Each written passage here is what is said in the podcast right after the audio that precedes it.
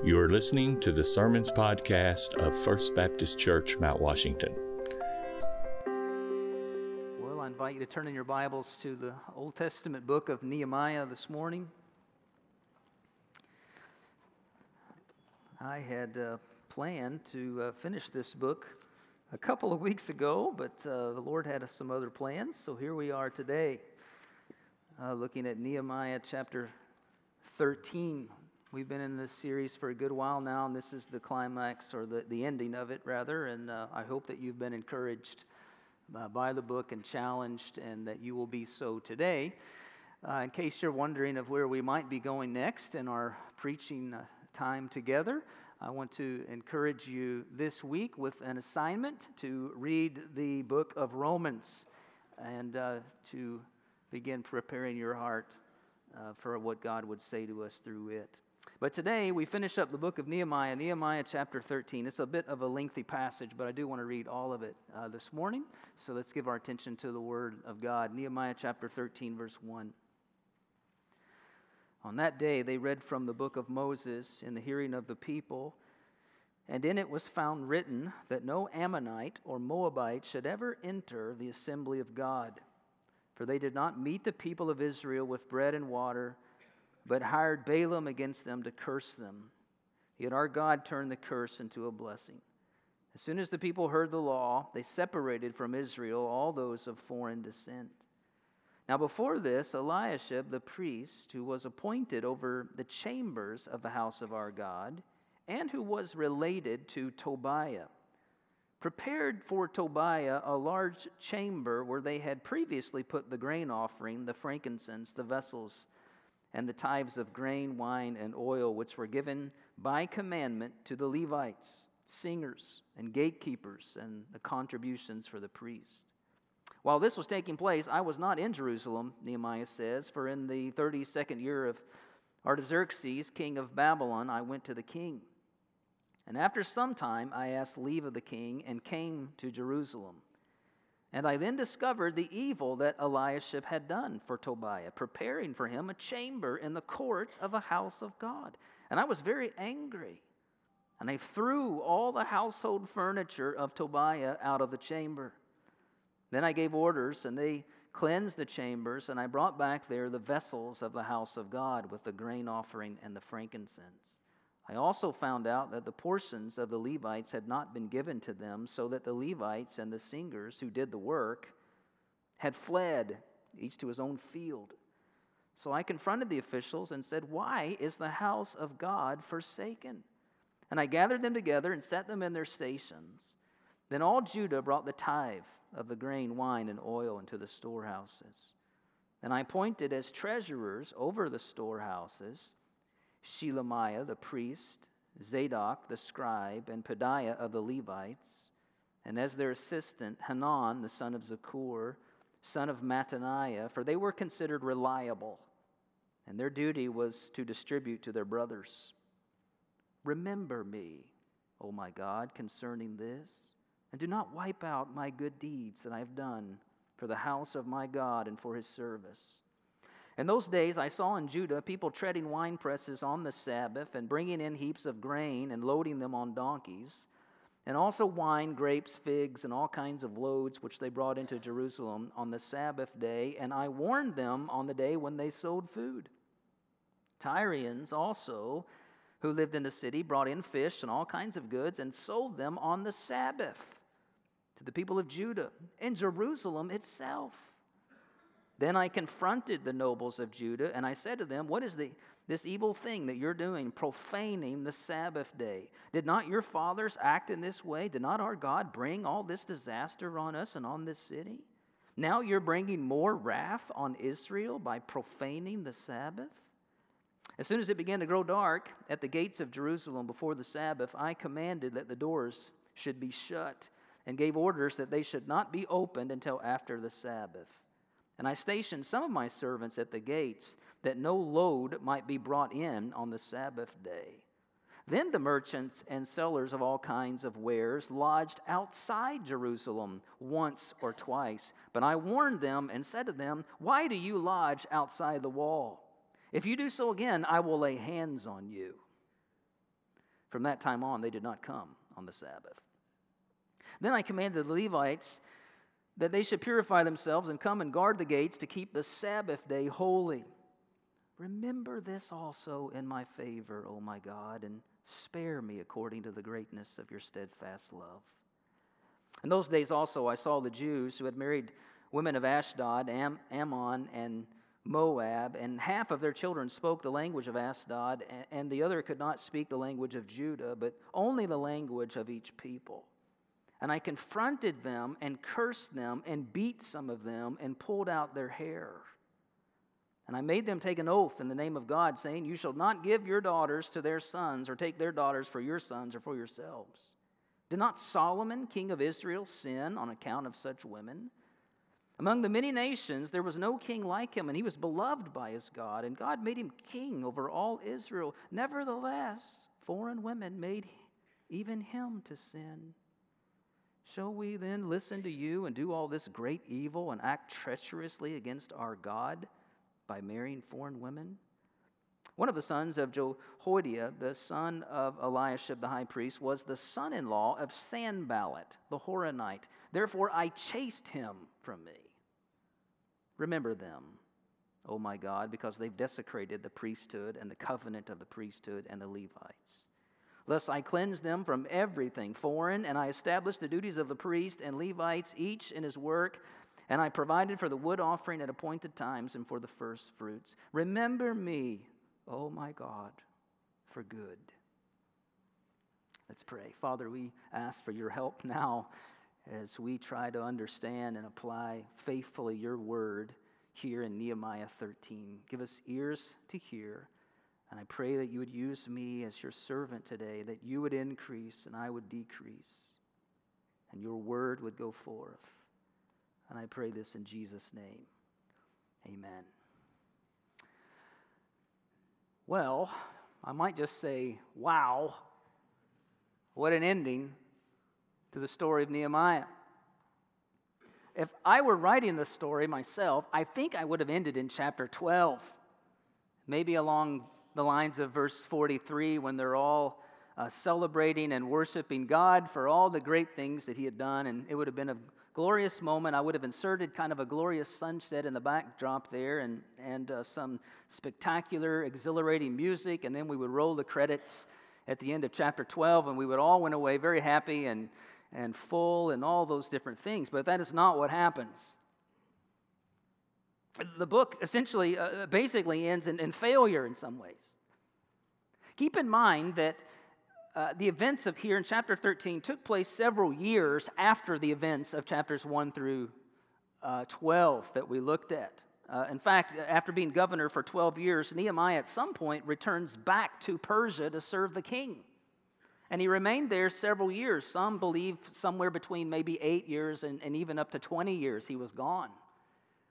Uh, and so, chapter 13 describes the changes that happened when Nehemiah had left. And when he comes back, he discovers all of these things. And what he finds is stunning because this revival that we witness in chapters 8 through 12, where people were centering their lives around God's word and confessing their sin and recommitting themselves to God and, and his covenant, that many of them failed spectacularly in these commitments. Let me just note a few of them from the text. First, the people failed to be holy in regard to the temple. That was his first thing that he discovered. The temple was the very center of their worship. Chapter 13 begins with what seems uh, uh to show the people's obedience to the law, referring to Deuteronomy 23, which commanded that the Ammonites and Moabites be excluded from the assembly of God in worship. And, and yet we learn in verses 4 and 5 that Tobiah, who was an Ammonite, had actually taken up residence inside the temple. It wasn't just that he wasn't participating in worship, he had moved in. Remember, he was one of the most outspoken enemies of God's work back in chapter 2 and chapter 4. He had actually moved in and was living in the temple. Verses 4 through 14, we learn that the tithes and offerings were no longer be given. And that the storeroom where those tithes would have been received had been cleaned out to make an office for Tobiah. Verse 5 says that Eliashib the priest had prepared for Tobiah a large chamber where they had previously put the grain offering, frankincense, vessels, and the tithes of grain, wine, and oil. And of course, this infuriated Nehemiah, and rightly so. Verse 8, he says, I was very angry. How angry was he? It says that he threw out all the household furniture of Tobiah out of the chamber. Then I gave orders, and they cleansed the chambers, and I brought back there the vessels of the house of God and the grain offering and the frankincense. This reminds us similarly to Jesus who cleansed the temple. You remember that story when he drove out the money changers? In righteous anger, he Nehemiah throws out Tobiah's furniture on, on the street and he brings back all of the, the vessels that were used in, in worship of God. Wasn't the only place they'd failed. They had failed to also be holy in regard to the Sabbath day. We see this in verse 15. He talks about those days I saw in Judah people treading wine presses on the Sabbath. In other words, they're working on the Sabbath. They're bringing in heaps of grain and loading them on donkeys, and also wine, grapes, figs, and all kinds of loads, which they brought into Jerusalem on the, the Sabbath day. And he talks about here some of the foreigners. And again, the, the point is not ethnicity or anything, but, but they weren't followers of God. And they're bringing in all these goods on Jerusalem on the Sabbath day, and the Jews were buying from them. It's really a spectacular fall from what we saw in chapter 10. We talked about the commitment that they made concerning the Sabbath. It seemed like such a short time ago. We're going to honor God, we're going to put Him first, we're going to keep the Sabbath day as a day of rest and worship. But profit had apparently triumphed over purity. Keeping the Sabbath was a major concern to both Nehemiah and Ezra and many of the prophets in the Old Testament, a fact that Nehemiah alludes to in verse 18. He said, Did not your fathers act in this way, and did not our God bring all this disaster on us and on this city? Now you are bringing more wrath on Israel by profaning the Sabbath. In other words, he reminds them, Don't you remember? You just came out of exile because God sent you there. He disciplined you for doing these very things that you're doing. And it may seem petty to us. We may read this and say, What in the world? shopping on the Sabbath day? So what? What's the big deal? Here's a guy has one room in the temple. I mean, come on. This seems like an, an overreaction. But Nehemiah's response shows us it was a big deal. It was the very glory of God and the primacy of God and the, their obedience to, to God in their, their worship that was at stake. So, verse 19, he commands that the doors be shut. The gates, he gave orders they should not be open until after the Sabbath. He stationed some of his servants at the gates and he said, There's not going to be any more loads brought in here on the Sabbath day. And he warned those who even camped right outside the city gates. Verse 21, he says, Why do you lodge outside the wall? If you do so again, I will lay hands on you. And I get the sense Nehemiah meant it. From that time on, they didn't come in the Sabbath. Uh, third, the people failed to be holy in relation to marriage. This is in verses 23 through 29. We talked about this in chapter 10. It's one of the themes of the Old Testament, how God's people were not to intermarry with foreigners, and again, not having to do with racism or ethnicity or skin color or any of those things, but for spiritual reasons, because it had been the foreign wives that Israel was led into idolatry so many times.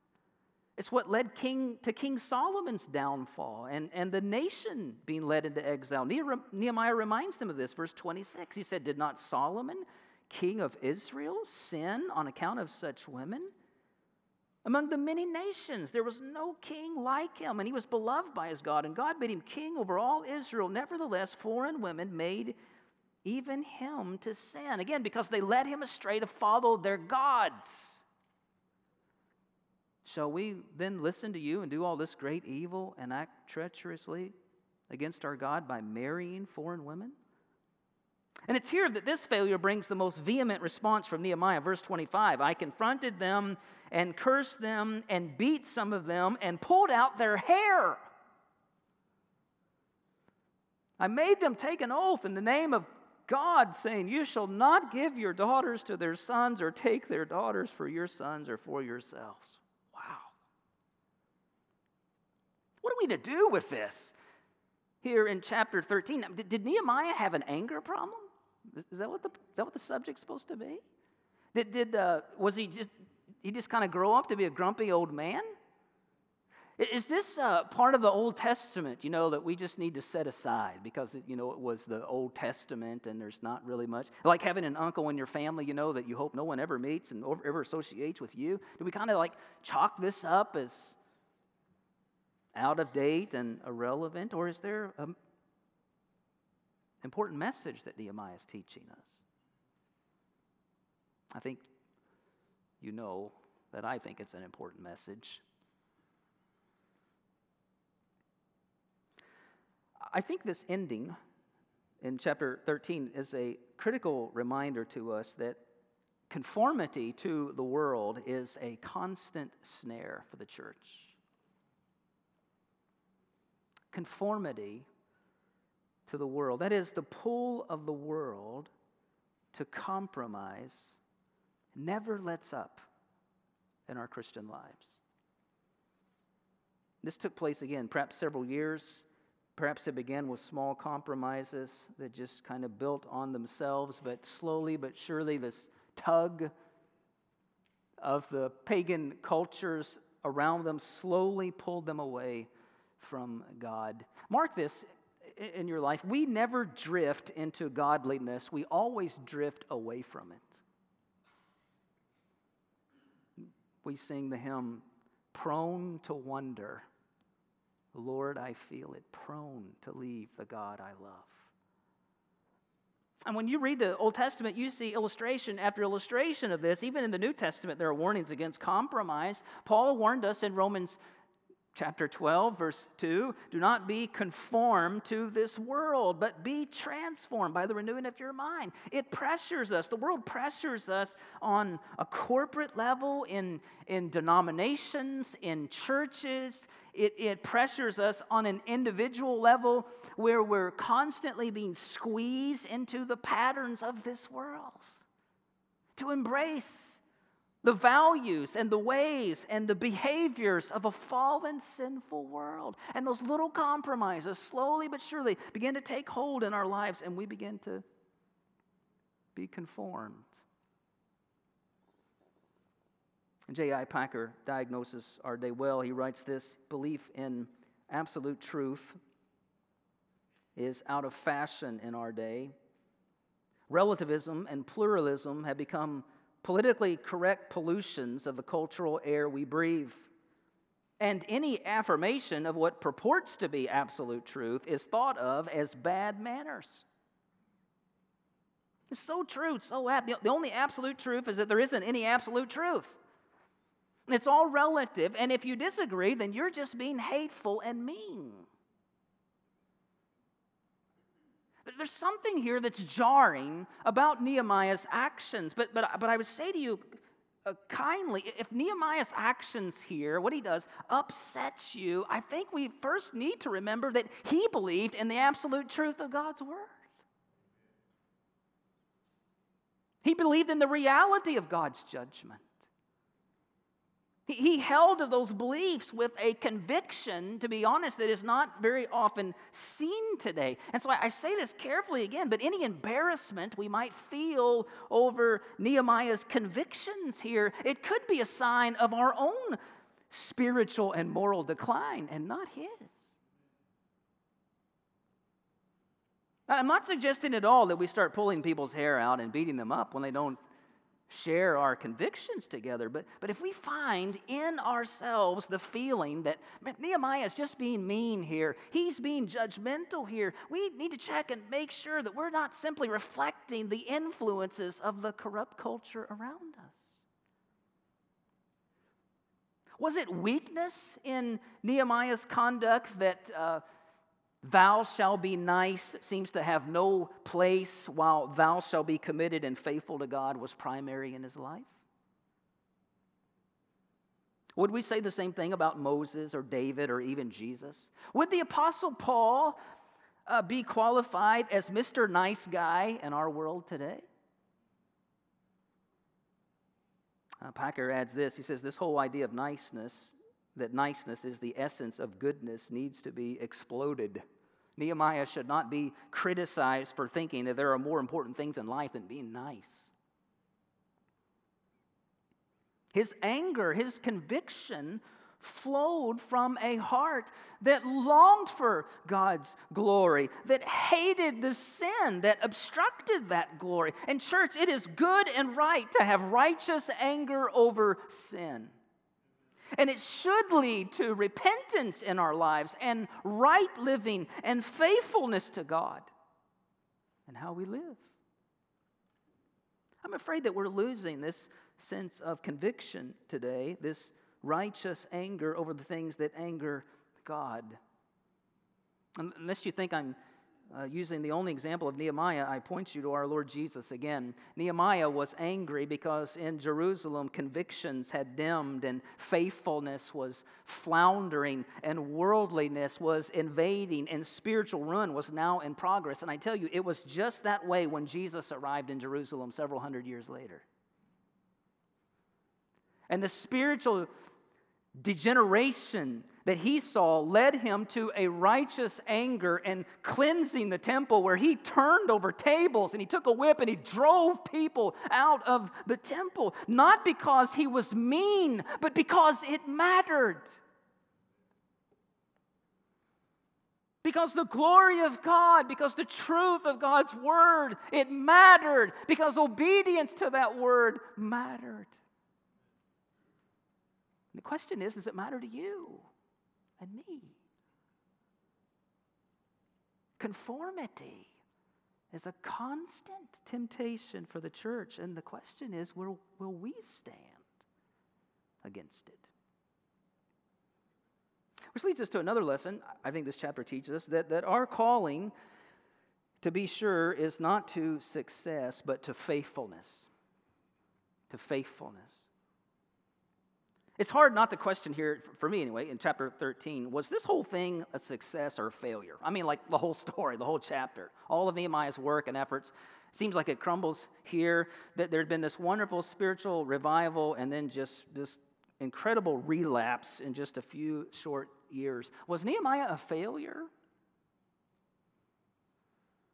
That's not how this chapter portrays him at all, right? Because three times he prays for God to remember him, which I think is a way of highlighting his faithfulness. Verse 14, he says, Remember me, oh my God, concerning this. Do not wipe out my good deeds that I have done for the house of my God and for his service. Verse 22, another prayer. Remember this also in my favor, oh my God, and spare me according to the greatness of your steadfast love. And then the very end, verse 31 Remember me, oh my God for good. This chapter presents Nehemiah as a model not of failure, but of faithfulness. And, and the sense of his prayers is that whatever, whether he was going to succeed or not, whatever the results are going to be, he did not know. He wasn't for sure. He's praying about that, but he knew that he had been called to be faithful to God and his word. Can I tell you that faithfulness does not always look like success? It certainly doesn't always feel like it either. At times I get weary of uh, church growth gurus and experts telling us that if we are just increasing in bodies and budgets and buildings, then we are successful as a church, or that we just follow certain procedures and techniques, then there's going to be this numer- numerical increase that's surely going to follow, and that is success. But I ask you, in whose eyes is that a success? The Apostle Paul is Nehemiah's New Testament counterpart. A man who had seen uh, churches born and grow and revivals, and yet you think about near the end of Paul's life, he was witnessing in the church a zeal that was flagging. There was heresy that was flooding in the church. Persecution was increasing. Everywhere he looked, the spiritual sky was darkening all around him. And yet, as he faces death, he has nothing to say about his success. Only, he says, I have fought the good fight, I have finished the race, I have kept the faith. Paul doesn't know if he's been a success or not, but he's sure of one thing I have been faithful to do what God has called me to do. I've been faithful to hold on to you and your truth when others had let go. And, church, is this not the call of God on our lives? To be faithful? In the long term, both Paul and Nehemiah, I think we would say, were very successful. I mean, we have the glorious testimony of this book of Nehemiah that's been so helpful in instructing us during this time, filled with so much wisdom. We got Paul and all of his letters. But the point is this how, however much success they actually had, their calling was never to success, but to faithfulness. Church, it is our calling to be faithful to God and His Word, no matter the present outcome. No matter what the appearance of things are from the outside, we're called to persevere in faithfulness, pursuing Christ and his work, sharing the gospel until the very end. One last quote from Packer Christ will build his church, he writes, using as he wills in ways that involve the appearance of triumph and disaster over and over again. He does that throughout history, the appearance of it. Our part is not to let either appearance fool us, but to maintain an unflinching fidelity to the particular task and roles that we know that He's given us to fulfill. Such faithfulness, the grace of zealously keeping on, keeping on, whether discouraged or encouraged, is one of the great lessons that Nehemiah has to teach us. I think it is a great lesson and a great reminder for us today. Our calling is faithfulness. Don't be fooled by appearances. And finally, and briefly, surely this chapter reminds us that our greatest need is a Savior. A Savior. There's a sense that Nehemiah is uh, certainly part of a larger storyline that spans not just in his time, but all the way across redemptive history, where there is sin in the beginning, there is sin in the middle, and sin in the end. And it's a desperate situation. It's a situation that is screaming out for power. When you read this book and, and you think, man, we need someone greater than Ezra, we need someone greater than Nehemiah. We need someone greater than Moses and, and David and the prophets. We need someone who can rescue us once and for all from this pitiful cycle of sin and death. Does this not chapters, does this chapter not scream to you for a Savior, church? Does your heart not long for him today? In the brokenness around you, for his power the power of the gospel to work in your heart and life. One commentator notes this final discouraging chapter of Nehemiah serves to remind us that God's people need something more than good leadership or the strict enforcement of the law. God's people need a Savior who will once and for all rescue them from their sin, a Savior who will transform them from the inside out, a Savior who, by his sacrifice of his own life on the cross, would reconcile men to God, and a Savior who would give them new hearts to love and obey his word. Absolutely. Nehemiah points us forward to Jesus, whose life and death and resurrection resurrection enable genuine salvation and lasting reformation and revival. If your heart is burdened with sin today, there's good news. If you are burdened by the destructive effects of sin around you, what you see going on, if you find yourself discouraged because the skies seem to be growing dark all around us, if you find yourself caught up in a cycle of sin and frustration and discouragement, do not think that what you need the most is a change in your circumstances. You need a Savior to redeem you. And the good news of the gospel is proclaimed here today that Jesus came to give his life as a ransom for many. He came to take your punishment for all of your sins before God on the cross. He resurrected to cancel the power of sin and death. And the answer, as we sang earlier, He is our living hope, church. Jesus Christ. And the question is will you turn your life over to Him today?